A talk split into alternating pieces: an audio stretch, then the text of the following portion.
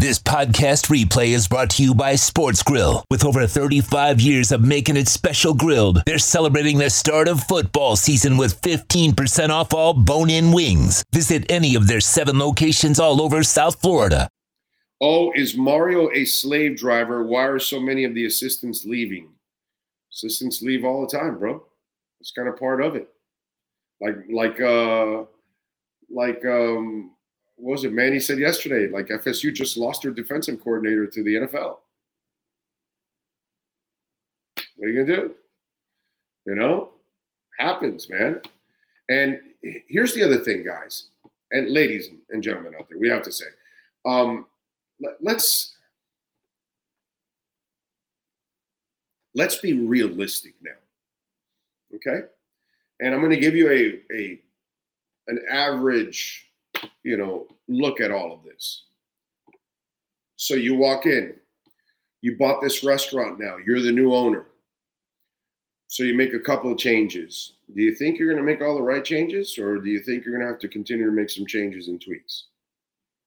The latter, right? This is what happens. What brand new coach takes over, names his assistants, and they're all there for years to come? None.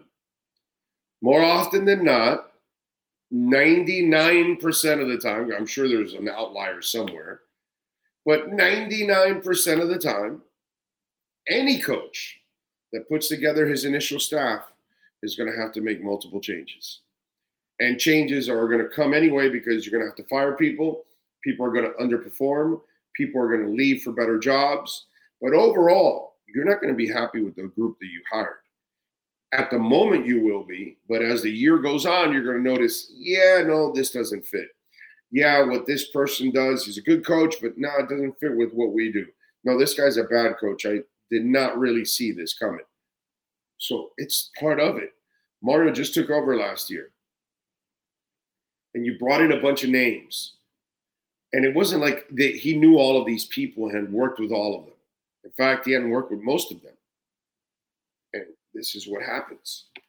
And it doesn't matter if it's a business owner, it doesn't matter if you're a, a football, a basketball, a hockey coach, whatever. You're not going to be happy with the people you either inherited or hired initially. You will then tweak that and tweak that and tweak that to the point that you get what you like. So, coaches leaving Mario, it's not because he's a slave driver. Let's let's not punish hard work. I know this world is lazy. I get it. I know it. Athletes are worried about load management. Employees are emotional as hell. You can't tell them anything because they get insulted and they're gone and all that. But there's still something to be said about work ethic. And the people that have it, I'm not going to use it against them. Okay?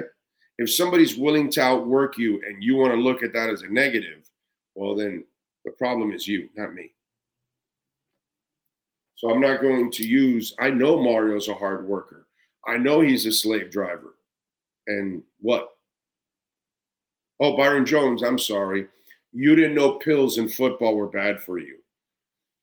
Okay, so you're working for Mario and you didn't know he was a slave driver. You didn't know, it's not that. You work for Mario and you didn't know that you were going to have to bust your ass.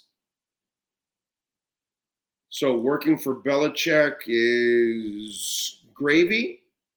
Working for Saban will be cake.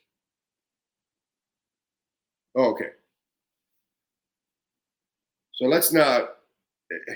What I'm going to do is, if anybody left because Mario's a hard worker, then you're the problem.